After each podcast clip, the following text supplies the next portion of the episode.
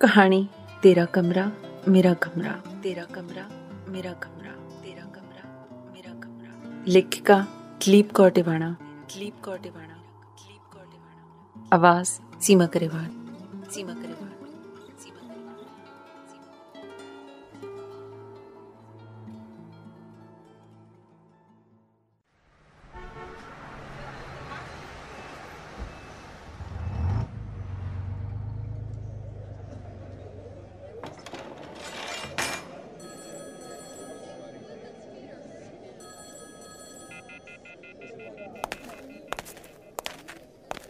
ਦਫ਼ਤਰ ਵਿੱਚ ਮੇਰਾ ਕਮਰਾ ਤੇ ਤੇਰਾ ਕਮਰਾ ਨਾਲੋਂ ਨਾਲ ਹਨ।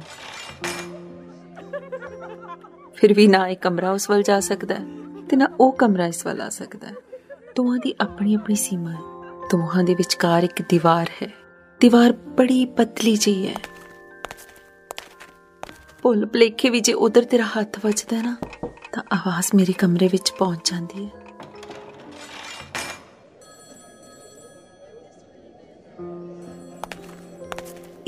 ਖਬਰੇ ਕੋਈ ਇਸ ਦੀਵਾਰ ਵਿੱਚ ਤੇਰੇ ਵਾਲੇ ਪਾਸੇ ਕਿੱਲ ਕੱਢ ਰਿਹਾ ਸੀ? ਮੇਰੇ ਕਮਰੇ ਦੀਆਂ ਸਾਰੀਆਂ ਦੀਵਾਰਾਂ ਧਮਕ ਰਹੀਆਂ ਸਨ। ਮੈਂ ਉੱਠ ਕੇ ਬਾਹਰ ਗਈ।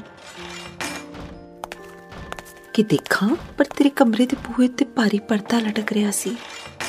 ਅੱਜ ਕੱਲ ਲੋਕੀ ਆਮ ਹੀ ਬੂਹੇ ਬਾਰੀਆਂ ਉੱਤੇ ਭਾਰੇ ਪਰਦੇ ਲਾਈ ਰੱਖਦੇ ਨੇ, ਤਾਂ ਜੋ ਬਾਹਰੋਂ ਕਿਸੇ ਨੂੰ ਕੁਝ ਨਾ ਦਿਸੇ। ਪਰਦਾ ਤਾਂ ਮੇਰੇ ਕਮਰੇ ਦੇ ਬੂਹੇ ਅੱਗੇ ਵੀ ਲੱਗਾ ਹੈ। ਮੈਨੂੰ ਖਿਆਲ ਆਇਆ। ਕਦੇ ਕਦੇ ਜਦੋਂ ਕਿਸੇ ਗੱਲੋਂ ਤੂੰ ਚਪੜਾਸੀ ਨਾਲ ਉੱਚਾ ਬੋਲਦਾ ਨਾ ਮੈਂ ਕੰਮ ਕਰਦੀ ਕਰਦੀ ਕਲਮ ਰੱਖ ਕੇ ਬੈਠ ਜਾਂਦੀ ਹਾਂ ਮੇਰਾ ਮਨ ਕਰਦਾ ਤੈਨੂੰ ਪੁੱਛਾਂ, ਕੀ ਗੱਲ ਹੋ ਗਈ? ਪਰ ਫਿਰ ਕੀ ਹਾਲ ਹੁੰਦਾ ਹੈ? ਤੈਨੂੰ ਸ਼ਾਇਦ ਇਹ ਚੰਗਾ ਨਾ ਲੱਗੇ ਕਿ ਜਦੋਂ ਤੂੰ ਚਪੜਾਸੀ ਨਾਲ ਉੱਚਾ ਬੋਲ ਰਿਹਾ ਸੀ, ਤਾਂ ਮੈਂ ਸੁਣ ਰਹੀ ਸਾਂ। ਤੈਨੂੰ ਤਾਂ ਇਸ ਗੱਲ ਦਾ ਖਿਆਲ ਵੀ ਨਹੀਂ ਰਹਿੰਦਾ ਕਿ ਤੂੰ ਡੂੰਗਾ ਸਾਹ ਵੀ ਭਰੇ ਨਾ, ਤਾਂ ਨਾਲ ਦੇ ਕਮਰੇ ਵਿੱਚ ਸੁਣਾਈ ਦੇ ਜਾਂਦਾ ਹੈ। ਇੱਕ ਦਿਨ ਮੇਰੇ ਕਮਰੇ ਵਿੱਚ ਚੱਲਦਾ ਚੱਲਦਾ ਪੱਖਾ ਬੰਦ ਹੋ ਗਿਆ। ਸ਼ਾਇਦ ਬਿਜਲੀ ਚਲੀ ਗਈ ਸੀ। ਕੁਝ ਮਿੰਟ ਮੈਂ ਉਡੀਕਦੀ ਰਹੀ। ਫਿਰ ਗਰਮੀ ਤੋਂ ਘਬਰਾ ਕੇ ਮੈਂ ਕਮਰੇ ਤੋਂ ਬਾਹਰ ਵਰਾਂਡੇ ਵਿੱਚ ਆ ਗਈ। ਜੋ ਦੋਹਾਂ ਕਮਰਿਆਂ ਦੇ ਕੀ ਸਾਂਝ ਹੈ, ਮੈਨੂੰ ਪਤਾ ਸੀ ਕਿ ਤੇਰੇ ਕਮਰੇ ਦਾ ਪੱਖਾ ਵੀ ਬੰਦ ਹੋ ਗਿਆ ਹੋਵੇਗਾ ਫਿਰ ਵੀ ਮੈਂ ਜ਼ਰਾ ਕੋ ਤੇਰੇ ਕਮਰੇ ਅੰਦਰ ਝਾਕ ਕੇ ਪੁੱਛਿਆ, ਤੁਹਾਡਾ ਪੱਖਾ ਚੱਲਦਾ ਹੈ? ਮੇਰਾ ਭਾਵ ਸੀ ਕਿ ਜੇ ਨਹੀਂ ਚੱਲਦਾ, ਤਾਂ ਤੂੰ ਵੀ ਸਾਂਝੇ ਬਰਾਂਡੇ ਵਿੱਚ ਆ ਜਾਵੇਂ। ਜਦੋਂ ਅੰਦਰ ਹੁਮਸ ਹੋਵੇ, ਪਲ ਤੋਂ ਪਲ ਦੇ ਬਾਹਰ ਆ ਜਾਣ ਵਿੱਚ ਕੋਈ ਡਰ ਤਾਂ ਨਹੀਂ ਹੁੰਦਾ? ਨਹੀਂ, ਪੱਖਾ ਤਾਂ ਨਹੀਂ ਚੱਲਦਾ, ਪਰ ਮੈਂ ਪਿਛਲੀ ਵਾਰੀ ਖੋਲ ਲਈ ਹੈ। ਤੂੰ ਆਖਿਆ ਸੀ। ਪਰ ਮੈਨੂੰ ਖਬਰੇ ਪਿਛਲੀ ਵਾਰੀ ਦਾ ਖਿਆਲ ਹੀ ਨਹੀਂ ਸੀ ਆਇਆ। ਇਸੇ ਲਈ ਮੈਂ ਕਮਰੇ ਤੋਂ ਬਾਹਰ ਆ ਗਈ ਸੀ। ਇੱਕ ਦਿਨ ਕੰਮ ਕਰਦਿਆਂ ਕਰਦਿਆਂ ਮੇਰੇ ਹੱਥੋਂ ਕਲਮ ਡਿੱਗ ਪਈ। ਨਿੱਪ ਵਿੰਗੀ ਹੋ ਗਈ। ਉਸ ਦਿਨ ਮੈਨੂੰ ਖਿਆਲ ਆਇਆ ਸੀ ਕਿ ਤੇਰੇ ਕਮਰੇ ਵਿੱਚੋਂ ਕੋਈ ਕਲਮ ਮੰਗ ਲਵਾਂ। ਪਰ ਇਸ ਡਰੋਂ ਕਿ ਖਬਰੇ ਤੋਂ ਆਖ ਭੇਜੇ ਕਿ ਮੇਰੇ ਕੋਲ ਵਾਧੂ ਕਲਮ ਨਹੀਂ। ਇਹ ਸੋਚ ਕੇ ਮੈਂ ਹੌਸਲਾ ਹੀ ਨਾ ਕਰ ਸਕੀ। ਬਹੁਤ ਵਾਰੀ ਇਉਂ ਵੀ ਹੁੰਦਾ ਹੈ ਕਿ ਅਸੀਂ ਆਪ ਹੀ ਸਵਾਲ ਕਰਦੇ ਹਾਂ ਤੇ ਆਪ ਹੀ ਉਸ ਦਾ ਜਵਾਬ ਦੇ ਲੈਂਦੇ ਹਾਂ। ਕਦੇ ਕਦੇ ਮੈਂ ਸੋਚਦੀ ਹਾਂ ਕਿ ਜੇ ਭਲਾ ਦੋਹਾਂ ਕਮਰਿਆਂ ਦੇ ਵਿਚਕਾਰਲੀ ਇਹ ਦੀਵਾਰ ਟੁੱਟ ਜਾਏ, ਪਰ ਇਸ ਨਾਲ ਤੇਰਾ ਕਮਰਾ ਸਾਬਤ ਨਹੀਂ ਰਹਿ ਜਾਵੇਗਾ। ਮੇਰਾ ਕਮਰਾ ਵੀ ਸਾਬਤ ਨਹੀਂ ਰਹਿ ਜਾਵੇਗਾ। ਫਿਰ ਤਾਂ ਇਉਂ ਹੀ ਲੱਗਿਆ ਕਰੇਗਾ ਜਿਵੇਂ ਖੁੱਲਾ ਸਾਰਾ ਵੱਡਾ ਇੱਕੋ ਕਮਰਾ ਹੋਵੇ। ਪਰ ਇਉਂ ਕਰਨਾ ਸ਼ਾਇਦ ਠੀਕ ਨਾ ਹੋਵੇ। ਬਣਾਉਣ ਵਾਲੇ ਨੇ ਕੁਝ ਸੋਚ ਕੇ ਇਹ ਵੱਖੋ ਵੱਖ ਕਮਰੇ ਬਣਾਏ ਹੋਣੇ ਆ ਨਾ। ਕਦੀ ਕਦੀ ਮੈਨੂੰ ਇਉਂ ਲੱਗਦਾ ਹੈ ਜਿਵੇਂ ਮੈਂ ਇਸ ਪੱਕੀ ਸੀਮਿੰਟੀ ਦੀਵਾਰ ਦੇ ਵਿੱਚੋਂ ਦੀ ਦੇਖ ਸਕਦੀ ਆ ਤਾਦੀ ਤਾਂ ਮੈਨੂੰ ਪਤਾ ਲੱਗ ਜਾਂਦਾ ਨਾ ਕਿ ਅੱਜ ਤੂੰ ਕੰਮ ਨਹੀਂ ਕਰ ਰਿਹਾ। ਕਦੇ ਛੱਤ ਵੱਲ ਤੱਕਣ ਲੱਗ ਜਾਂਦਾ ਏ ਤੇ ਕਦੇ ਹੱਥ ਦੀਆਂ ਲਕੀਰਾਂ ਵੱਲ, ਕਦੇ ਫਾਈਲਾਂ ਖੋਲ ਲੈਂਦਾ ਏ, ਕਦੇ ਬੰਦ ਕਰ ਦਿੰਦਾ ਏ, ਕਦੇ ਬੂਟ ਲਾ ਲੈਂਦਾ ਏ ਤੇ ਕਦੇ ਪਾ ਲੈਂਦਾ ਏ। ਕਦੇ ਕਦੇ ਤੂੰ ਬਹੁਤ ਖੁਸ਼ ਹੋ ਰਿਹਾ ਹੁੰਦਾ ਏ, ਉਦੋਂ ਮੇਜ਼ ਉੱਤੇ ਪਏ ਪੇਪਰਵੇਟ ਨੂੰ ਘੁਮਾਉਣ ਲੱਗ ਜਾਂਦਾ ਏ ਹੌਲੀ ਹੌਲੀ ਸੀਟੀ ਮਾਰਦਾ ਏ। ਇਸ ਕੰਧ ਉੱਤੇ ਹੱਥ ਲਾ ਕੇ ਕੁਰਸੀ ਉੱਤੇ ਬੈਠਾ ਧਰਤੀ ਉੱਤੋਂ ਪੈਰ ਚੁੱਕ ਲੈਂਦਾ ਏ। ਉਸ ਵੇਲੇ ਮੈਂ ਇੱਧਰ ਸਰਾ ਵੀ ਖੜਾਕ ਨਹੀਂ ਹੋਣ ਦਿੰਦੀ। ਮਤਾ ਤੇ ਚੌਂਕ ਪਵੇ।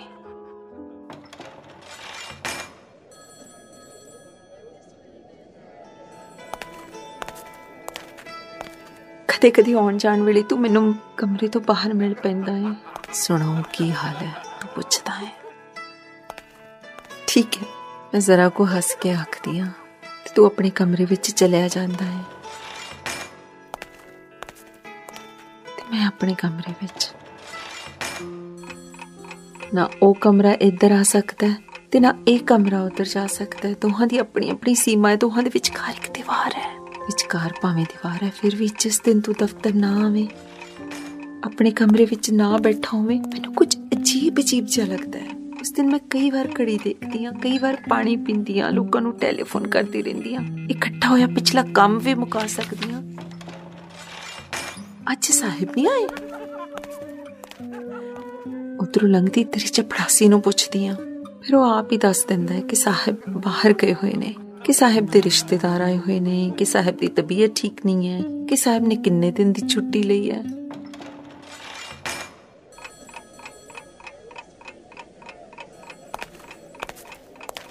ਇਹਨਾਂ ਦਿਨਾਂ ਵਿੱਚ ਮੈਨੂੰ ਬੜੀਆਂ ਫਜ਼ੂਲ ਫਜ਼ੂਲ ਗੱਲਾਂ ਸੁਝਦੀਆਂ ਰਹਿੰਦੀਆਂ ਨੇ। ਕਿ ਅੱਜ ਤੋਂ 100 ਸਾਲ ਪਹਿਲੇ ਇਸ ਕਮਰੇ ਵਿੱਚ ਕੌਣ ਬੈਠਦਾ ਹੋਵੇਗਾ? ਨਾਲ ਵਾਲੇ ਕਮਰੇ ਵਿੱਚ ਵੀ ਕੋਈ ਬੈਠਦਾ ਹੋਵੇਗਾ? ਅੱਜ ਤੋਂ 100 ਸਾਲ ਨੂੰ ਇਸ ਕਮਰੇ ਵਿੱਚ ਕੌਣ ਬੈਠਾ ਹੋਵੇਗਾ? ਨਾਲ ਵਾਲੇ ਕਮਰੇ ਵਿੱਚ ਕੌਣ ਬੈਠਾ ਹੋਵੇਗਾ? ਬੰਦੇ ਮਰ ਕਾ ਤੋਂ ਜਾਂਦੇ ਨੇ? ਫਿਰ ਖਿਆਲ ਆਉਂਦਾ ਹੈ, ਬੰਦੇ ਪੈਦਾ ਹੀ ਕਾ ਤੋਂ ਹੁੰਦੇ ਨੇ? ਤੇ ਫਿਰ ਇਹਨਾਂ ਗੱਲਾਂ ਤੋਂ ਘਬਰਾ ਕੇ ਮੈਂ ਦਫ਼ਤਰ ਵਿੱਚ ਕੰਮ ਕਰਨ ਵਾਲੀਆਂ ਹੋਰਨਾਂ ਨੂੰ ਮਿਲਣ ਤੁਰੀ ਰਹਿੰਦੀਆਂ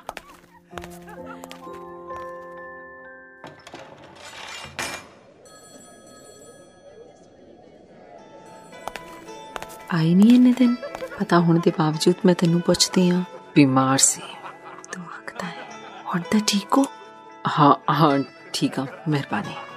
ਆਖ ਤੂੰ ਆਪਣੇ ਕਮਰੇ ਵਿੱਚ ਚਲਿਆ ਜਾਂਦਾ ਹੈ। ਤੇ ਮੈਂ ਆਪਣੇ ਕਮਰੇ ਵਿੱਚ ਚਲੀ ਜਾਂਦੀ ਹਾਂ। ਤੂੰ ਆਪਣਾ ਕੰਮ ਕਰਨ ਲੱਗ ਪੈਂਦਾ ਹੈ ਤੇ ਮੈਂ ਆਪਣਾ।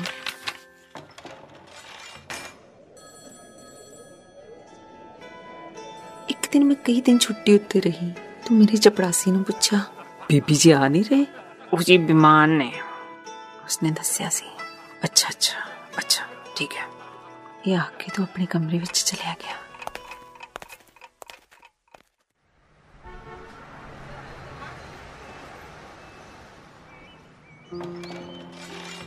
ਘਰ ਡਾਕ ਦੇਣ ਆਏ ਚਪੜਾਸੀ ਨੇ ਮੈਨੂੰ ਇਹ ਦੱਸਿਆ। ਅਗਲੇ ਦਿਨ ਜਦੋਂ ਬੁਖਾਰ ਜ਼ਰਾ ਘੱਟ ਸੀ, ਮੈਂ ਦਫ਼ਤਰ ਆ ਗਈ। ਤੈਨੂੰ ਸ਼ਾਇਦ ਪਤਾ ਨਹੀਂ ਸੀ। ਉਸ ਦਿਨ ਤੂੰ ਦੋ ਤਿੰਨ ਵਾਰ ਚਪੜਾਸੀ ਨੂੰ ਡਾਂਟਿਆ। ਕਈ ਵਾਰ ਕਾਗਜ਼ ਪਾੜੇ। ਜਿਵੇਂ ਜਿਵੇਂ ਗਲਤ ਲਿਖਿਆ ਗਿਆ ਹੋਵੇ, ਇੱਕ ਦੋ ਮਿਲਣ ਆਇਆ ਨੂੰ ਵੀ ਕਹਾ ਭੇਜਿਆ ਕਿ ਕਿਸੇ ਦਿਨ ਫੇਰ ਹੋਣਾ ਕਿਸੇ ਕੰਮ ਤੋਂ ਕਮਰੇ ਤੋਂ ਬਾਹਰ ਆਇਆ। ਮੈਂ ਵੀ ਕਿਸੇ ਕੰਮ ਤੋਂ ਬਾਹਰ ਨਿਕਲੀ। ਆਈ ਨਹੀਂ ਕਈ ਦਿਨ। ਤੂੰ ਜਾਣਦੇ ਹੋਇਆ ਪੁੱਛਿਆ, ਬਿਮਾਰ ਸੀ। ਹੁਣ ਤਾਂ ਠੀਕ ਹੋ? ਹਾਂ, ਠੀਕ ਆ। ਮਿਹਰਬਾਨੀ। ਇਹ ਆ ਕੇ ਮੈਂ ਆਪਣੇ ਕਮਰੇ ਵਿੱਚ ਚਲੀ ਗਈ। ਤੇ ਤੂੰ ਆਪਣੇ ਕਮਰੇ ਵਿੱਚ ਚਲਾ ਗਿਆ। ਨਾ ਇਹ ਕਮਰਾ ਉਧਰ ਜਾ ਸਕਦਾ, ਨਾ ਉਹ ਕਮਰਾ ਇੱਧਰ ਆ ਸਕਦਾ। ਦੋਹਾਂ ਦੀ ਆਪਣੀ ਆਪਣੀ ਸੀਮਾ ਹੈ, ਦੋਹਾਂ ਦੇ ਵਿੱਚ ਆਪਣੀ ਆਪਣੀ ਦੀਵਾਰ ਹੈ। ਇਹ ਤੇਰਾ ਕਮਰਾ ਹੈ। ਹਾਂ, ਇੱਕ ਤੇਰਾ ਕਮਰਾ ਹੈ, ਇੱਕ ਕਮਰਾ ਮੇਰਾ ਹੈ। ਫਿਰ ਵੀ ਮੈਂ ਸੋਚਦੀ ਹਾਂ ਕਿ ਇੰਨਾ ਵੀ ਕੀ ਘੱਟ ਹੈ ਕਿ ਦੋਨੋਂ ਕਮਰੇ ਨਾਲੋਂ ਨਾਲ ਨੇ। ਵਿਚਕਾਰ ਸਿਰਫ ਇੱਕ ਦੀਵਾਰ ਹੀ ਤਾਂ ਹੈ।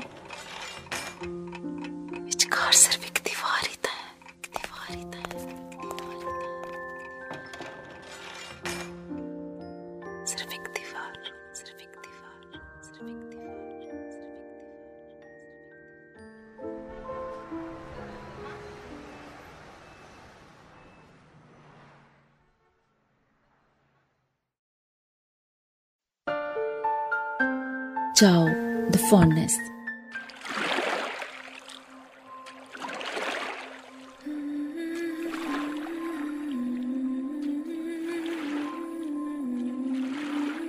मौसम बदलते ही हवा के रुख बदल जाते हैं। पत्ते कभी तरन्नम में झूमते हैं, कभी जरा सी। जुम्बिश भी कहाँ पाते हैं? रात के आगोश में सुकून से सोती शबनम की बूंदें। शहर के दस्तक देते ही सूरज की ऊँगती आँखें खोल लेते ही अपनी हस्ती हैं खोती। कौन? शबनम की बूंदे। उम्र के काफिले, जिल्द की पगडंडियों पर पाँव टिका, आगे बढ़ जाते हैं। बदलते अहवाल, जिस्म की उचानों को ढलानों से आलिंगन कराते हैं। जुनून की बर्फ़ पिघलाते हैं। जुल्फों के रेशम के ऐन बीच चांदी की परत टिकाते हैं। लेकिन चाहे वो वक्त के लिबास की हर सीवन खुल जाए, रंगों से रंगत कहाँ करनी कतराती है? बारिश की पहली बूंद सूखी मिट्टी को सौंधापन ही थमाती है।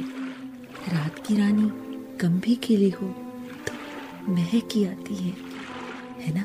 बिस्तर की बनती बिगड़ती सिलवटों में कहाँ उलझती हैं हसरतें, रिश्तों की कटी हुई नसें? लाख करें, बहते खून से कसरतें। चाव कभी उधड़ते नहीं हैं। कोहरे में भी शौके नामकूल के साए बिगड़ते नहीं हैं। मेरे घर के अंधेरों में औंधी पड़ी रात के कान, दूर कहीं कूकती कोयल और मोर की आवाज़ें सुनते हैं। कभी मेरी झुमकी, कभी पायल, कभी हाथ के कंगन में आ, ख्वाब ताना बाना सा बुनते हैं। चाहे तो वक्त के लिबास की हर सीवन खुल जाए। चाव कहाँ उधड़ते हैं? ख्वाब, कहाँ उजड़ते हैं? चाव कहाँ उधड़ते हैं? कहाँ उधड़ते हैं?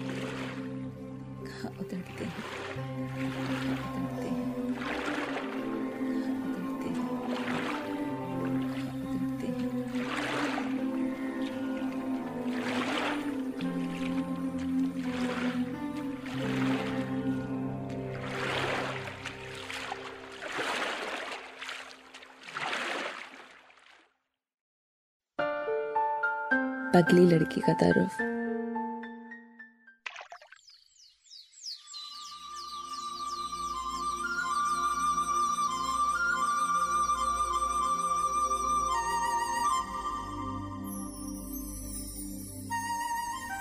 यादों की खिड़की पे आके इशारों से बुलाती है, कभी दर्पण के आगे आके हल्का सा हंसाती है, मेरे अंदर की पगली लड़की।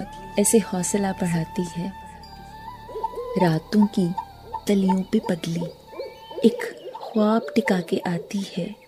सुन के बातें आवारा दिल की गीत ओस के गाती है। ढली शाम रख फूल पे पलके जगी आँखों सो जाती है। दोपहर की करके चोरी चुनरी चोली खींच सताती है। देख नूर के हुस्नो चलवे खुद ही खुद शर्माती है। हसरत की टोली जो ही बन के झुंड बगुलों का आती है, ठहरी सी वो झील सुरमई एक बार उछल सी जाती है। पतझड़ की जब नीम मायूसी ख्यालों के रंग चुराती है बन के बगिया संदल की वो तन मन आ महकाती है। गर्मी की छाती पे रेंगे दे जाती कुछ और हरारत। बूंद पसीना पनवाष्प उड़ जाए, कर जाती जब वो शरारत। झुलसती लू के सीने पे लिखती अपने नाम की रोज इबारत। सर्दी की सिहरन से डरती रात का आंचल मांगे है, तोड़ के तारे आंचल से रुखसार की तार पे टांगे है जनता से अटखेली करने। अंधेरों की खाई लांघी है।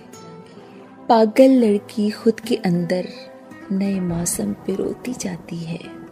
हर मौसम के माथे पे आके हर सुबह तिलक लगाती है। बारिश में, रिमझिम सावन में तस्वुर की नाव चलाती है। वक्त के गीले पानी में कुछ कंकड़ फेंक के आती है। यादों के पनघट पे जाके वो सुल्फे खोल नहाती है। झटक कर आँखों की पलकें सुच्चे मोती चंद की गिराती है। हर ही मास पूनम की रहना बीच समंदर उफान पे आती है। ना जाने कर कर तब कैसे वो पगली मुझे लुभाती है। नीम के पत्ते के चम्मच से वो लड़की चीनी खाती है। वो पगली मेरे अंदर की यूँ सियानी बन के दिखाती है। वो पगली मेरे अंदर की, वो पगली मेरे अंदर की यूँ सियानी बन के दिखाती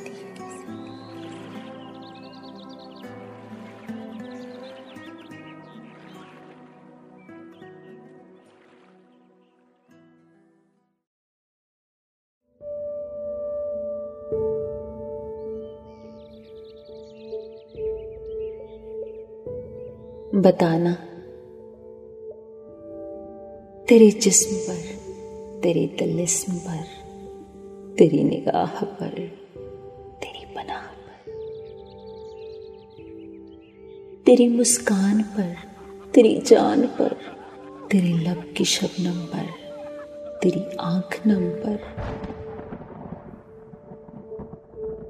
तेरी नज़र की कटार पर, तेरे दरबार पर तेरी अदा पर, तेरे दिल की जगह पर, तेरी धड़कन पर, तेरी तड़पन पर, तेरी नींद की आरइश पर, तेरी उल्फत की आजमाइश पर, तेरे सुकून पर, तेरे जुनून पर, तेरी राह रुख पर, तेरी जस्तजू पर, तेरे कदमों की आहट पर, तेरे अंदर की सुख पुकाहट पर, तेरे पहलू की हरारत पर तेरी कोशिश सी शरारत पर,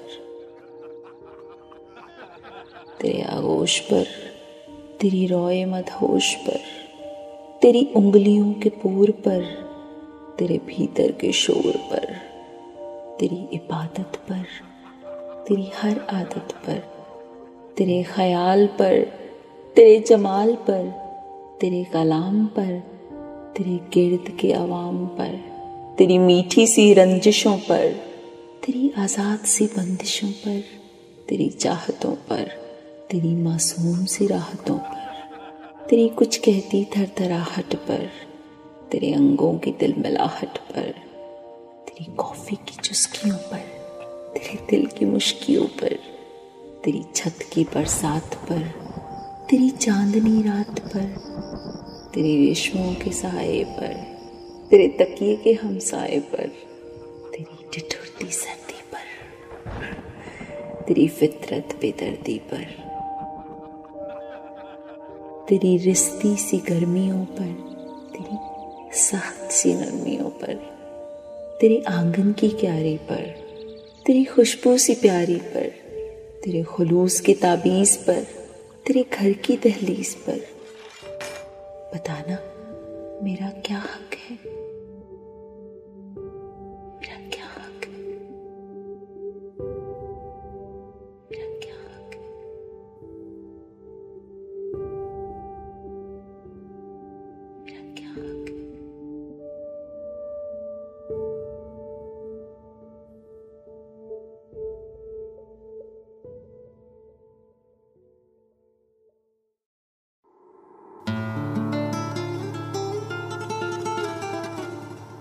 ਸੁਣਨ ਵਾਲੇ तमाम ਦੋਸਤਾਂ ਦੀ ਖਿਦਮਤ 'ਚ ਸੀਮਾ ਗਰੇਵਾਲ ਦਾ ਅਦਾਬ ਅਰਜ਼ੇ ਜੀ ਹਾਜ਼ਰ ਹਾਂ ਇੱਕ ਕਹਾਣੀ ਲੈ ਕੇ ਪ੍ਰਵਾਸੀ ਕਹਾਣੀ ਲੈ ਕੇ ਜਿਸ ਦਾ ਸਿਰਲੇਖ ਹੈ ਖੱਟੀ ਕਮਾਈ ਖੱਟੀ ਕਮਾਈ ਤੇ ਲੇਖਕ ਨੇ ਬਲਦੇਵ ਸਿੰਘ ਗਰੇਵਾਲ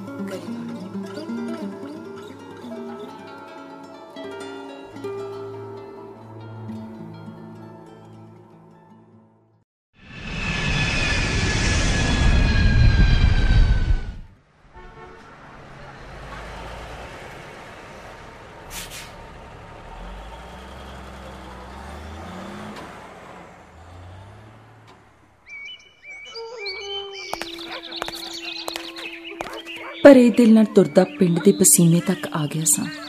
ਇੱਕ ਵਾਰ ਪਿੱਛੇ ਮੁੜ ਕੇ ਦੇਖਣ ਨੂੰ ਰੂ ਕੀਤੀ। ਪਿੰਡ ਦੇ ਚੜ੍ਹਦੇ ਪਾਸੇ ਗੁਰਦੁਆਰੇ ਦਾ ਨਿਸ਼ਾਨ ਸਾਹਿਬ ਅੱਜ ਵੀ ਉਂਝੀ ਆਤਸਮਾਨੇ ਝੂਲ ਰਿਹਾ ਸੀ। ਪਿੰਡ ਦੇ ਬਹੁਤੇ ਘਰਾਂ ਦਾ ਨਕਸ਼ਾ ਇੰਨੇ ਸਾਲਾਂ ਵਿੱਚ ਬਦਲ ਗਿਆ ਸੀ, ਪਰ ਇਹਨਾਂ ਵੱਲ ਦੇਖਦਿਆਂ ਉਸੇ ਤਰ੍ਹਾਂ ਹੀ ਦਿਲ ਭਰ ਆਇਆ, ਜਿਸ ਤਰ੍ਹਾਂ ਕੋਈ 40 ਸਾਲ ਪਹਿਲਾਂ ਪਰਦੇਸ ਤੁਰਨ ਲੱਗਿਆ ਭਰ ਆਇਆ ਸੀ। ਉਦੋਂ ਘਰੋਂ ਤੁਰਨ ਲੱਗਿਆ ਸਾਂ ਤਾਂ ਮੈਂ ਇੱਕ ਇੱਕ ਚੀਜ਼ ਨੂੰ ਕੋਹ ਨਾਲ ਦੇਖਿਆ ਸੀ। ਘਰ ਦੇ ਕੱਚੇ ਦਲਾਨ ਨੂੰ ਉਸ ਪਿੱਛੇ ਬਣੀਆਂ ਕੋਠੜੀਆਂ ਨੂੰ।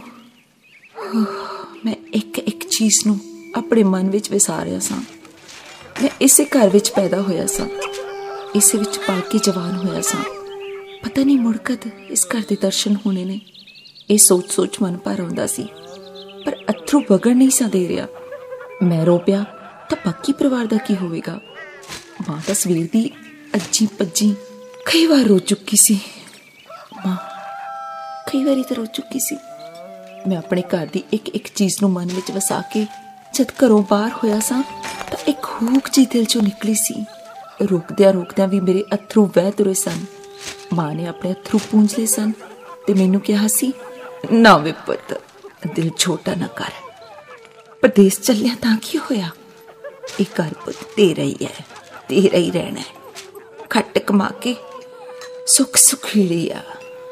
ਜਾ ਮੇਰਾ ਪੁੱਤ ਹਿੰਮਤ ਕਰ ਮੇਰਾ ਪੁੱਤ ਬਾਪੂ ਦਾ ਬੁੱਢਾ ਹੱਥ ਮੇਰੇ ਮੋਢੇ ਤੇ ਆ ਟਿਕਿਆ ਸੀ ਉਹਨਾਂ ਦੇ ਚਿਹਰੇ ਵੱਲ ਦੇਖਿਆ ਸੀ ਤਾਂ ਉਹਨਾਂ ਦੀਆਂ ਅੱਖਾਂ 'ਚ ਇੱਕ ਖਾਲੀਪਨ ਇੱਕ ਖਾਲੀਪਨ ਜਿਹਾ ਮੇਰੇ ਵੱਲ ਝਾਕ ਰਿਹਾ ਸੀ ਅਜਿਹਾ ਖਾਲੀਪਨ ਅਜਿਹੀ ਵਿਰਾਨਗੀ ਮੈਂ ਪਹਿਲਾਂ ਕਦੇ ਉਹਨਾਂ ਦੀਆਂ ਅੱਖਾਂ ਵਿੱਚ ਨਹੀਂ ਸੀ ਦੇਖੀ ਉਦੋਂ ਅੱਧੋਂ ਵੱਧ ਪਿੰਡ ਮੈਨੂੰ ਤੁਰਨ ਲਈ ਨਾਲ ਚੱਲ ਪਿਆ ਸੀ ਭੂਆ ਤੇ ਮਾਸੀਆਂ ਤਾਂ ਪਹਿਲਾਂ ਹੀ ਆਈਆਂ ਹੋਈਆਂ ਸਨ ਇਸੇ ਬਸੀਮੇ ਤੱਕ ਸਾਰੇ ਮੇਰੇ ਨਾਲ ਆਏ ਸਨ ਬਾਪੂ ਦੇ ਵਾਰ-ਵਾਰ ਮਨਾ ਕਰਨ ਤੇ ਮਾਂ ਆਖੀ ਜਾ ਰਹੀ ਸੀ, ਹੋ, ਹੋਰ ਚਾਰ ਕਦਮ ਪੁੱਤ ਨਾਲ ਤੁਰ ਲੈਣ ਦੇ।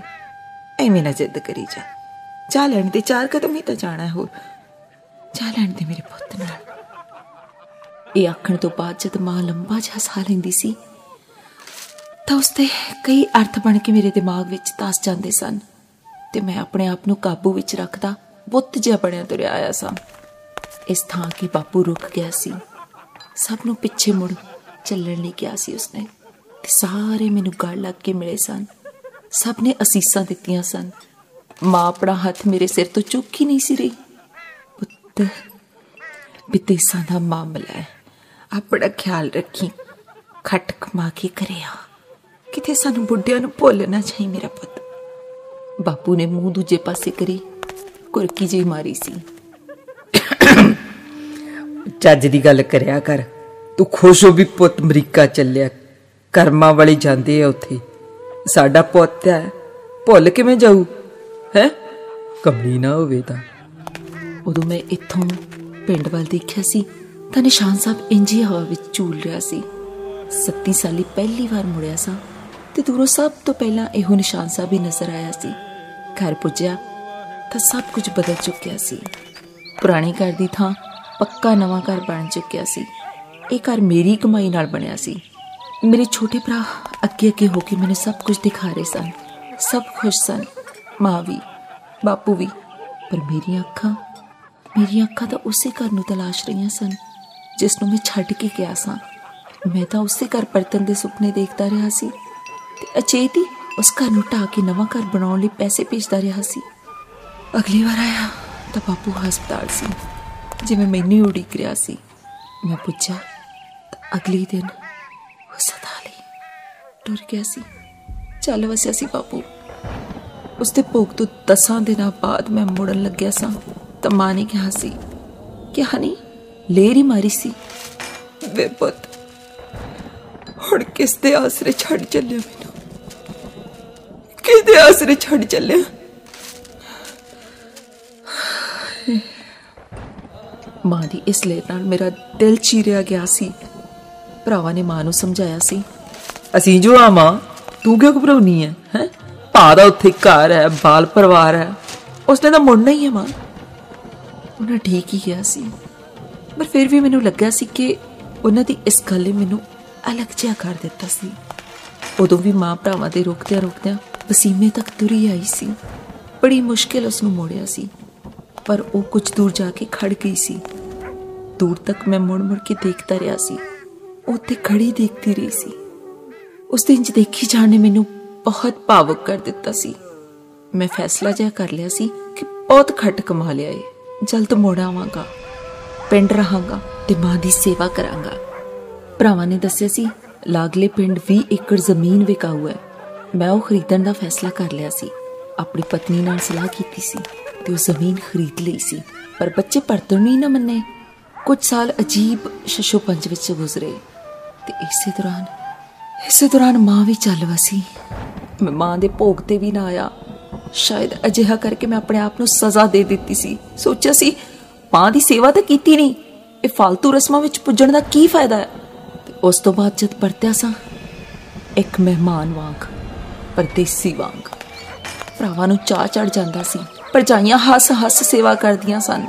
ਮੈਂ ਜਦ ਵੀ ਵਾਪਸ ਆ ਕੇ ਪਿੰਡ ਵਸਣ ਦੀ ਗੱਲ ਕਰਦਾ ਸਾਂ ਭਰਾ ਹੱਸ ਛੱਡਦੇ ਸਨ। ਉਹ ਭਾ ਤੇਰੇ ਤੋਂ ਕਿੱਥੋਂ ਇੱਥੇ ਆ ਕੇ ਰਹਿ ਹੋਣਾ ਯਾਰ? ਉਥੋਂ ਦੇ ਸੁਖਰਾਮ ਇੱਥੇ ਕਿੱਥੇ? ਜਬੜੀਆਂ ਮਾਰਦਾ ਹੈ ਤੂੰ। ਮੈਂ ਜਦ ਵੀ ਨਾਲ ਦੇ ਪਿੰਡ ਲੱਗਦੀ ਜ਼ਮੀਨ ਦੀ ਗੱਲ ਕਰਦਾ ਉਸ ਦੀ ਆਮਦਨ ਬਾਰੇ ਪੁੱਛਦਾ ਉਹ ਹੱਸ ਕੇ ਟਾਲ ਛੱਡਦਾ। ਉਹ ਭਾ ਖੇਤੀ ਚ ਅੱਜ ਕੱਲ ਕੋਈ ਆਮਦਨ ਨਹੀਂ। ਮਸਾਂ ਲੱਗ ਲਵੇੜੀ ਹੁੰਦਾ ਹੈ। ਮੈਂ ਕਦੇ ਵੀ ਉਹਨਾਂ ਨਾਲ ਹਿਸਾਬ ਕਿਤਾਬ ਕਰਨ ਦਾ ਹੌਸਲਾ ਨਹੀਂ ਸੀ ਕਰ ਸਕਿਆ। ਖਾਨਦਾਨੀ ਜ਼ਮੀਨ ਦਾ ਨਾ ਸਹੀ, ਮੇਰੀ ਆਪਣੀ ਖਰੀਦੀ ਜ਼ਮੀਨ ਦਾ ਵੀ ਮੈਨੂੰ ਕੋਈ ਸੁੱਖ ਨਹੀਂ ਸੀ। ਮੈਨੂੰ ਕੁਝ ਨਾ ਵੀ ਦੇਣ, ਪਰ ਕੁਝ ਦੱਸਣ ਤਾਂ ਸਹੀ। ਪਰ ਉਹ ਕੁਝ ਮੇਰੇ ਹੱਥ ਤੇ ਧਰਨ ਦੀ ਥਾਂ ਮੈਥੋਂ ਹੀ ਕਿਸੇ ਨਾ ਕਿਸੇ ਬਹਾਨੇ ਕੁਝ ਨਾ ਕੁਝ ਝਾੜ ਲੈਂਦੇ ਸਨ। ਕਦੇ ਮੋਟਰ ਖਰਾਬ, ਕਦੇ ਟਰੈਕਟਰ ਖਰਾਬ। ਮੇਰੇ ਹੀ ਖਰੀਦ ਕੇ ਦਿੱਤੇ ਟਰੈਕਟਰ ਦਾ ਮੈਨੂੰ ਫਾਇਦਾ ਤਾਂ ਕਦੇ ਨਹੀਂ ਸੀ ਹੋਇਆ। ਉਸ ਤੇ ਖਰਚ ਜ਼ਰੂਰ ਕਰਨਾ ਪੈ ਜਾਂਦਾ ਸੀ। ਹੁਣ ਜ਼ਿੰਦਗੀ ਦਾ ਆਖਰੀ ਪਹਿਰ ਆ ਗਿਆ ਸੀ। ਨੌਕਰੀ ਤੋਂ ਰਿਟਾਇਰ ਹੋ ਗਿਆ ਸਾਂ। ਨੂਹਾਂ ਪੁੱਤਾਂ ਵਿੱਚ ਰਹਿੰਦਿਆਂ ਜਦ ਵੀ ਕੋਈ ਉਦਾਸੀ ਹੁੰਦੀ, ਮੈਂ ਪਿੰਡ ਜਾ ਕੇ ਵਸਣ ਦੇ ਸੁਪਨੇ ਦੇਖਣ ਲੱਗਦਾ। ਮੇਰੀ ਪਤਨੀ ਵੀ ਆਖਦੀ, ਦੂਰ ਰਹਾਂਗੇ ਤਾਂ ਪਿਆਰ ਮੁਹੱਬਤ ਬਣਿਆ ਰਹੂ। ਉਂਝ ਵੀ ਪਿੰਡ 'ਚ ਆਰਾਮ ਨਾਲ ਰਵਾਂਗੇ। ਹੈ ਨਾ ਜੀ? ਤੇ ਇਸ ਵਾਰ ਮੈਂ ਫੈਸਲਾ ਕਰਕੇ ਆਇਆ ਸਾਂ ਕਿ ਭਰਾਵਾਂ ਨੂੰ ਆਖਾਂਗਾ, ਤੁਸੀਂ ਬਥੇਰੀ ਕਮਾਈ ਖਾ ਲਈ। ਹੁਣ ਬੁਢਾਪੇ ਵਿੱਚ ਮੇਰੀ ਜ਼ਮੀਨ ਮੈਨੂੰ ਦੇ ਦਿਓ। ਬੁਢਾਪੇ ਵਿੱਚ ਤਾਂ ਮੈਂ ਆਰਾਮ ਨਾਲ ਬੈਠ ਕੇ ਆਪਣੀ ਕਮਾਈ ਦਾ ਸੁੱਖ ਮਾਣ ਸਕਾਂ। ਟੰਗੀ ਟੰਗੀ, ਜਦ ਵੀ ਇਹ ਗੱਲ ਮੈਂ ਭਰਾਵਾਂ ਨਾਲ ਕੀਤੀ, ਤਾਂ ਉਹਨਾਂ ਸੰਜੀਦਗੀ ਨਾਲ ਲਈ ਹੀ ਨਹੀਂ। ਛੋਟਾ ਕਹਿਣ ਲੱਗਿਆ ਉਹ ਭਾ ਤੈਥੋਂ ਨਹੀਂ ਰਿਹਾ ਜਾਣਾ ਹੁਣ ਇੱਥੇ। ਉੱਥੇ ਵਾਲੇ ਸੁਖਰਾਮ ਇੱਥੇ ਕਿੱਥੇ ਭਲਾ? ਨਾਲੇ ਜ਼ਮੀਨਾਂ 'ਚੋਂ ਅੱਜਕੱਲ ਕਿਤੇ ਕਮਾਈਆਂ ਹੁੰਦੀਆਂ। ਜ਼ਮੀਂਦਾਰ ਤਾਂ ਇੱਥੇ ਖੁਦਕੁਸ਼ੀਆਂ ਕਰਦੇ ਫਿਰਦੇ ਆ, ਖੁਦਕੁਸ਼ੀਆਂ। ਟਿਕਿਆ ਰਹੋ ਉੱਥੇ ਹੀ। ਦੂਜਾ ਭਰਾ ਕੁਝ ਬੋਲੇ ਹੀ ਨਹੀਂ ਸੀ। ਜਦ ਮੈਂ ਜ਼ੋਰ ਦੇ ਕੇ ਕਿਹਾ ਦੇਖ ਯਾਰ, ਤੁਹਾਡੀ ਭਰਜਾਈ ਚਾਹੁੰਦੀ ਆ ਵੀ ਅਸੀਂ ਪਿੰਡ ਆ ਕੇ ਰਹੀਏ। ਇੱਛਾ ਅਗਲੀ ਦੀ ਤੇ ਮੇਰੀ ਵੀ। ਛੋਟੇ ਭਰਾ ਨੇ ਇੰਨਾ ਕੀ ਕਿਹਾ ਸੀ। ਉਹ ਪ- ਕਰ ਲੋ ਫਿਰ ਵਿਚਾਰ। ਉਂਝ ਹੈ ਔਖੀ, ਮੈਂ ਤੈਨੂੰ ਦੱਸਿਆ ਹੈ ਔਖੀ, ਹੂੰ। ਇੱਕ ਦਿਨ ਬਾਹਰੋਂ ਖੇਤਾਂ ਵਿੱਚੋਂ ਆਇਆ ਤਾਂ ਮੇਰੀ ਕੰਨੀ ਛੋਟੇ ਭਰਾ ਦੇ ਵੱਡੇ ਪੁੱਤਰ ਦੀ ਆਵਾਜ਼ ਪਈ। ਉਹ, ਪਾਪਾ ਜੀ, ਤੁਸੀਂ ਉਹਨੂੰ ਦੱਸਦੇ ਕਿਉਂ ਨਹੀਂ? ਉਹਦੀ ਕਿਹੜੀ ਜ਼ਮੀਨ? ਜ਼ਮੀਨ ਤਾਂ ਸਾਡੇ ਨਾਲ ਹੈ ਨਾ। ਛੋਟੀ ਭਰਜਾਈ ਆਖ ਰਹੀ ਸੀ। ਨਾ ਅਮਰੀਕਾ ਦੀ ਅਹ, ਕਮਾਈ ਨਾਲ ਉਹਦਾ ਢਿੱਡ ਨਹੀਂ ਭਰਿਆ ਜੋ ਹੁਣ ਭਰਾਵਾਂ ਦੀ ਜੀਆਂ ਮੂੰਹ ਰੋਟੀ ਖਾਣ ਨੂੰ ਫਿਰਦਾ ਹੈ। ਮੈਂ ਬਿਨਾਂ ਬਿੜਕ ਕੀਤਿਆਂ ਘਰੋਂ ਬਾਹਰ ਆ ਗਿਆ। ਹਵੇਲੀ ਆ ਕੇ ਲੇਟ ਗਿਆ। ਕੁਝ ਦੇਰ ਬਾਅਦ ਨਿੱਕਾ ਭਰਾ ਆਇਆ ਤੇ ਕਹਿਣ ਲੱਗਾ ਉਹ ਭਾ ਤੂੰ ਘਰ ਰੋਟੀ ਖਾਣ ਨਹੀਂ ਆਇਆ? ਮੈਂ ਇੰਨਾ ਹੀ ਗਿਆ ਉਹ ਪ- ਪਤਾ ਨਹੀਂ ਅੱਜ ਭੁੱਖ ਹੀ ਨਹੀਂ। ਭਰਿਆ ਭਰਿਆ ਜਿਹਾ ਲੱਗਣ ਡਿਆ। ਹੈ ਨਹੀਂ ਭੁੱਖਾ ਚ ਉਹ ਚੱਲ ਕੋਈ ਨਹੀਂ ਠਹਿਰ ਕੇ ਖਾ ਲਈ। ਪਰ ਠਹਿਰ ਕੇ ਵੀ ਮੇਰਾ ਕੁਝ ਖਾਣ ਨੂੰ ਚਿੱਤ ਨਾ ਕੀਤਾ। ਰਾਤੀ ਨੀਂਦ ਵੀ ਚੱਜ ਨਾਲ ਨਾ ਆਈ। ਪਰਚਾਈ ਦੀ ਗੱਲ ਵਾਰ-ਵਾਰ ਕੰਨਾਂ ਵਿੱਚ ਗੂੰਜਦੀ ਰਹੀ। ਨਾ ਅਮਰੀਕਾ ਦੀ ਕਮਾਈ ਨਾਲ ਉਹਦਾ ਢਿੱਡ ਨਹੀਂ ਭਰਿਆ ਜੋ ਹੁਣ ਭਰਾਵਾਂ ਦੇ ਜੀਆਂ ਮੂੰਹ ਰੋਟੀ ਖਾਣ ਨੂੰ ਫਿਰਦਾ। ਔਰ ਮੁੜ ਕੇ ਗੱਲ ਕੰਨਾਂ 'ਚ ਵੱਜਦੀ ਰਹੀ। ਸਾਰੀ ਰਾਤ ਮੁੜ ਮੁੜ ਕੇ ਵੱਜਦੀ ਰਹੀ ਕੰਨਾਂ 'ਚ। ਅਗਲੇ ਦਿਨ ਤੁਰਨ ਲੱਗਾ। ਤਾਂ ਭਰਾਵਾਂ ਨੇ ਨਾਲ ਤੁਰਨ ਆਉਣਾ ਚਾਹਿਆ। ਮੈਂ ਵਰਜ ਦਿੱਤਾ ਉਹਨਾਂ ਵੀ ਬਹੁਤਾ ਖੜਾ ਨਾ ਕੀਤਾ। ਛੋਟੀ ਭਰਜਾਈ ਨੇ ਪੈਰੀ ਹੱਥ ਲਾਇਆ। ਮੈਂ ਸਿਰ ਤੇ ਹੱਥ ਰੱਖ ਕੇ ਸੀਸ ਦਿੱਤੀ। ਰਾਜ਼ੀ ਖੁਸ਼ੀ ਰੋ। ਰਾਜ਼ੀ ਖੁਸ਼ੀ ਵਸੋ। ਉਸ ਦਾ ਪੁੱਤਰ ਜੱਫੀ ਪਾ ਕੇ ਮਿਲਿਆ। ਮੈਂ ਉਸ ਨੂੰ ਕਲਾਵੇ ਵਿੱਚ ਲੈ ਕੇ ਕਿਹਾ, ਜਵਾਨੀਆਂ ਮਾਣੋ ਰੱਜ ਰੱਜ ਕਮਾਈਆਂ ਕਰੋ। ਰੱਜ ਰੱਜ ਕਮਾਈਆਂ ਕਰੋ ਪੁੱਤਰ। ਮੈਂ ਭਰੇ ਮਨ ਨਾਲ ਤੁਰਦਾ ਤੁਰਦਾ ਪਿੰਡ ਦੇ ਪਸੀਮੇ ਤੱਕ ਆ ਗਿਆ। ਇੱਕ ਵਾਰ ਪਿੱਛੇ ਮੁੜ ਕੇ ਦੇਖਣ ਨੂੰ ਰੂ ਕੀਤੀ। ਗੁਰਦੁਆਰੇ ਦਾ ਨਿਸ਼ਾਨ ਸਾਹਿਬ ਝੂਲ ਰਿਹਾ ਸੀ। ਮੈਂ ਇਕੱਲਾ ਖੜਾ ਸਾਂ। ਮੇਰੀਆਂ ਅੱਖਾਂ ਭਰ ਆਈਆਂ। ਮਾਂ ਦੀ ਆਵਾਜ਼ ਕਰਨੀ ਪਈ, ਨਾ ਫਿਰ ਪੁੱਤ ਤੇ ਛੋਟਾ ਨਾ ਕਰ ਪਰਦੇਸ ਚੱਲੇ ਤਾਂ ਕੀ ਹੋਇਆ? ਇਹ ਘਰ ਤੇਰਾ ਹੀ ਹੈ, ਤੇਰਾ ਹੀ ਰਹਿਣਾ ਹੈ। ਖੱਟ ਕਮਾ ਕੇ ਸੁਖੀ ਸੁਖੀ ਆ ਮੇਰਾ ਪੁੱਤ। ਸੁਖੀ ਸੁਖੀ ਆ ਖੱਟ ਕਮਾ ਕੇ ਮੇਰਾ ਪੁੱਤ। ਮੈਂ ਆਪਣਾ ਹੱਥ ਆਪਣੇ ਮੋਢੇ ਤੇ ਰੱਖਿਆ। ਬਾਪੂ ਦਾ ਪੁੱਟਾ ਹੱਥ ਟੋਲਿਆ। ਪਰ ਉਹ ਤਾਂ ਉੱਥੇ ਹੈ ਹੀ ਨਹੀਂ ਸੀ। ਮੇਰਾ ਹੌਕਾ ਨਿਕਲ ਗਿਆ। ਮੈਂ ਅੱਖਾਂ ਪੂੰਝੀਆਂ ਪਹਿਲੀ ਵਾਰ ਤੋਰਨ ਆਏ। ਇੱਕ ਇੱਕ ਨੂੰ ਦਿਲ ਵਿੱਚ ਅਲਵਿਦਾ ਆਖੀ। ਤੇ ਪਿੰਡ ਵੱਲ ਪਿੱਠ ਕਰਕੇ ਤੁਰ ਪਿਆ। ਮੈਂ ਕਈ ਵਾਰ ਪਿੱਛੇ ਮੁੜ ਕੇ ਦੇਖਿਆ। ਪਰ ਮਾਂ ਮਾਂ ਕਿਤੇ ਵੀ ਖਲੋਤੀ ਨਹੀਂ ਸੀ। ਕਿਤੇ ਵੀ ਨਹੀਂ ਸੀ ਖਲੋਤੀ ਮਾਂ। ਜਿਹੜੀ ਕਹਿੰਦੀ, ਪੁੱਤ, ਖੱਟ ਕਮਾ ਕੇ ਸੁਖੀ ਸੁਖੀ ਆ। ਕਿਤੇ ਵੀ ਨਹੀਂ ਸੀ ਖਲੋਤੀ ਮਾਂ।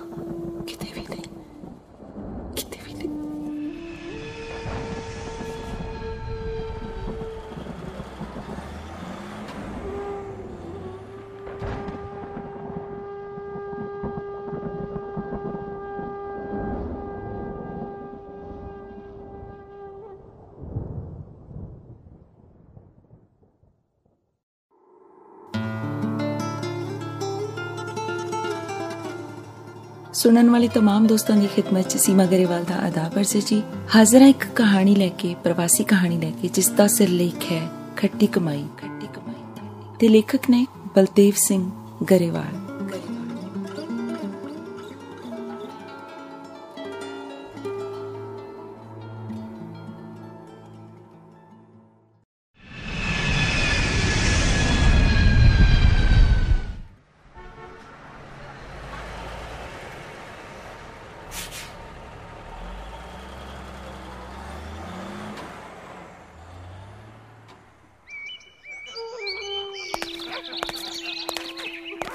ਭਰੇ ਦਿਲ ਨਾਲ ਤੁਰਦਾ ਪਿੰਡ ਦੇ ਪਸੀਨੇ ਤੱਕ ਆ ਗਿਆ ਸਾਂ।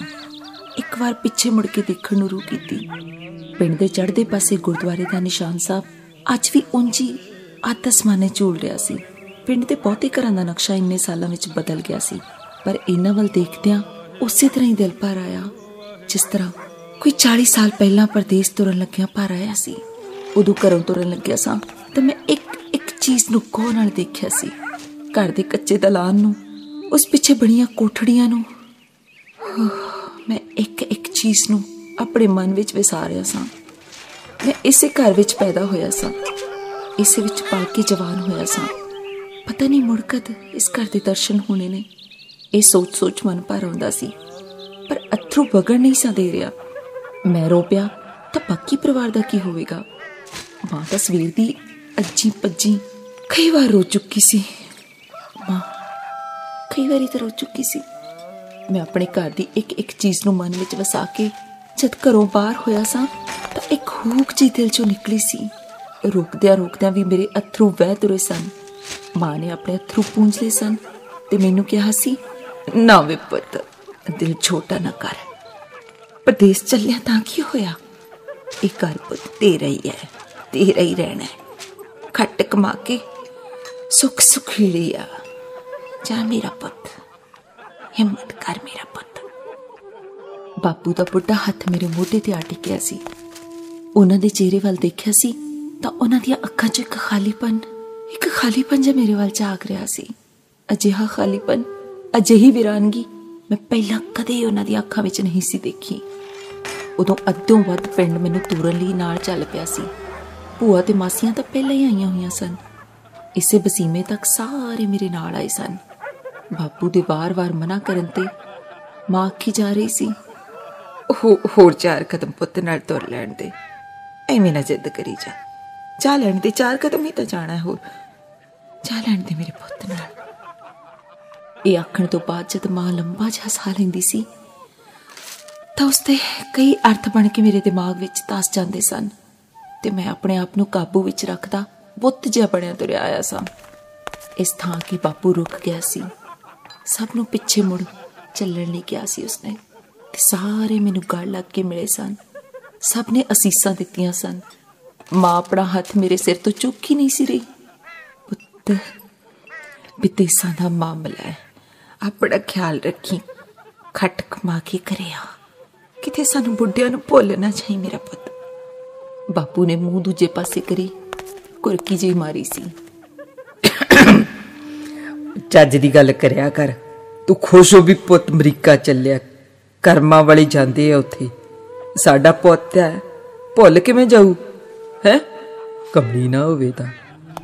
ਉਦੋਂ ਮੈਂ ਇੱਥੋਂ ਪਿੰਡ ਵੱਲ ਦੇਖਿਆ ਸੀ, ਤਾਂ ਨਿਸ਼ਾਨ ਸਾਹਿਬ ਇੰਜੀ ਹਵਾ ਵਿੱਚ ਝੂਲ ਰਿਹਾ ਸੀ। 37 ਸਾਲੀ ਪਹਿਲੀ ਵਾਰ ਮੁੜਿਆ ਸਾਂ, ਤੇ ਦੂਰੋਂ ਸਭ ਤੋਂ ਪਹਿਲਾਂ ਇਹੋ ਨਿਸ਼ਾਨ ਸਾਹਿਬ ਹੀ ਨਜ਼ਰ ਆਇਆ ਸੀ। ਘਰ ਪੁੱਜਿਆ, ਤਾਂ ਸਭ ਕੁਝ ਬਦਲ ਚੁੱਕਿਆ ਸੀ। ਪੁਰਾਣੇ ਘਰ ਦੀ ਥਾਂ ਪੱਕਾ ਨਵਾਂ ਘਰ ਬਣ ਚੁੱਕਿਆ ਸੀ। ਇਹ ਘਰ ਮੇਰੀ ਕਮਾਈ ਨਾਲ ਬਣਿਆ ਸੀ। ਮੇਰੇ ਛੋਟੇ ਭਰਾ ਅੱਗੇ ਅੱਗੇ ਹੋ ਕੇ ਮੈਨੂੰ ਸਭ ਕੁਝ ਦਿਖਾ ਰਹੇ ਸਨ। ਸਭ ਖੁਸ਼ ਸਨ। ਮਾਂ ਵੀ, ਬਾਪੂ ਵੀ। ਪਰ ਮੇਰੀਆਂ ਅੱਖਾਂ ਮੇਰੀਆਂ ਅੱਖਾਂ ਤਾਂ ਉਸੇ ਘਰ ਨੂੰ ਤਲਾਸ਼ ਰਹੀਆਂ ਸਨ, ਜਿਸ ਨੂੰ ਮੈਂ ਛੱਡ ਕੇ ਗਿਆ ਸਾਂ। ਮੈਂ ਤਾਂ ਉਸੇ ਘਰ ਪਰਤਨ ਦੇ ਸੁਪਨੇ ਦੇਖਦਾ ਰਿਹਾ ਸੀ ਤੇ ਅਚੇਤੀ ਉਸ ਘਰ ਨੂੰ ਢਾ ਕੇ ਨਵਾਂ ਘਰ ਬਣਾਉਣ ਲਈ ਪੈਸੇ ਭੇਜਦਾ ਰਿਹਾ ਸੀ। ਅਗਲੀ ਵਾਰ ਆਇਆ ਤਾਂ ਬਾਪੂ ਹਸਪਤਾਲ ਸੀ। ਜਿਵੇਂ ਮੈਨੂੰ ਉਡੀਕ ਰਿਹਾ ਸੀ। ਮੈਂ ਪੁੱਛਿਆ, ਤਾਂ ਅਗਲੀ ਦਿਨ ਉਹ ਸਦਾ ਲਈ ਟੁਰ ਗਿਆ ਸੀ। ਚੱਲ ਵਸਿਆ ਸੀ ਬਾਪੂ। ਉਸ ਦੇ ਭੋਗ ਤੋਂ ਦਸਾਂ ਦਿਨਾਂ ਬਾਅਦ ਮੈਂ ਮੁੜਨ ਲੱਗਿਆ ਸਾਂ। ਤਾਂ ਮਾਂ ਨੇ ਕਿਹਾ ਸੀ ਕਿ, ਹਨੀ, ਲੇਰੀ ਮਾਰੀ ਸੀ। ਵੇ ਪੁੱਤ, ਹੁਣ ਕਿਸ ਦੇ ਆਸਰੇ ਛੱਡ ਚੱਲਿਆ ਮੈਨੂੰ? ਕਿਹਦੇ ਆਸਰੇ ਛੱਡ ਚੱਲਿਆ?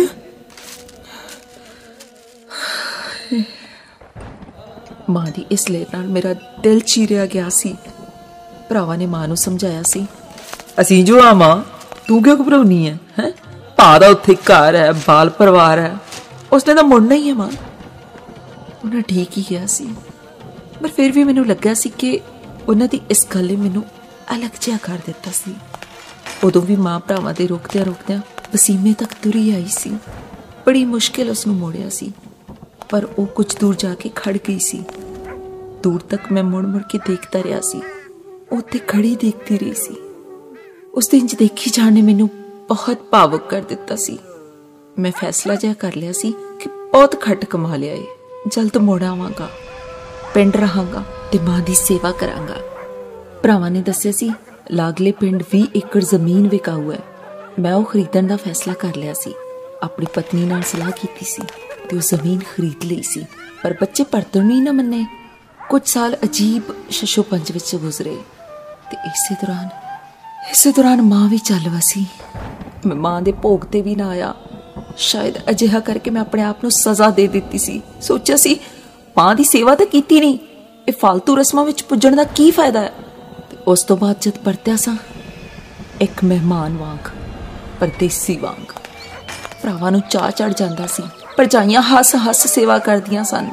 ਮੈਂ ਜਦ ਵੀ ਵਾਪਸ ਆ ਕੇ ਪਿੰਡ ਵਸਣ ਦੀ ਗੱਲ ਕਰਦਾ ਸਾਂ, ਭਰਾ ਹੱਸ ਛੱਡਦੇ ਸਨ।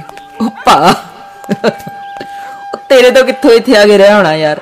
ਉਥੋਂ ਦੇ ਸੁਖਰਾਮ ਇੱਥੇ ਕਿੱਥੇ? ਜਬੜੀਆਂ ਮਾਰਦਾ ਹੈ ਤੂੰ। ਮੈਂ ਜਦ ਵੀ ਨਾਲ ਦੇ ਪਿੰਡ ਲੱਗਦੀ ਜ਼ਮੀਨ ਦੀ ਗੱਲ ਕਰਦਾ ਉਸ ਦੀ ਆਮਦਨ ਬਾਰੇ ਪੁੱਛਦਾ, ਉਹ ਹੱਸ ਕੇ ਟਾਲ ਛੱਡਦਾ। ਉਹ ਭਾ ਖੇਤੀ ਚ ਅੱਜ ਕੱਲ ਕੋਈ ਆਮਦਨ ਨਹੀਂ, ਮਸਾਂ ਲੱਗ ਲਬੇੜੀ ਹੁੰਦਾ। ਹੈ ਮੈਂ ਕਦੇ ਵੀ ਉਹਨਾਂ ਨਾਲ ਹਿਸਾਬ ਕਿਤਾਬ ਕਰਨ ਦਾ ਹੌਸਲਾ ਨਹੀਂ ਸੀ ਕਰ ਸਕਿਆ। ਖਾਨਦਾਨੀ ਜ਼ਮੀਨ ਦਾ ਨਾ ਸਹੀ?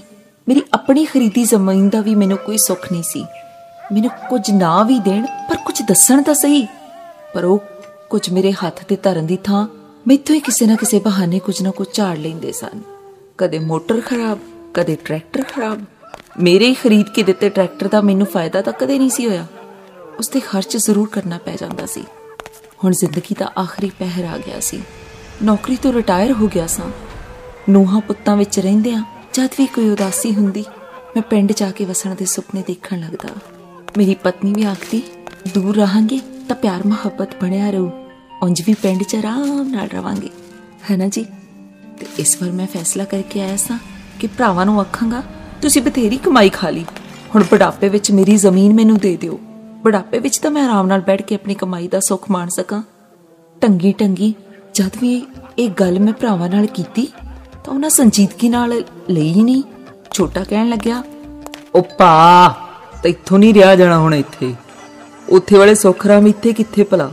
ਨਾਲੇ ਜ਼ਮੀਨਾਂ 'ਚੋਂ ਅੱਜਕੱਲ ਕਿਤੇ ਕਮਾਈਆਂ ਹੁੰਦੀਆਂ।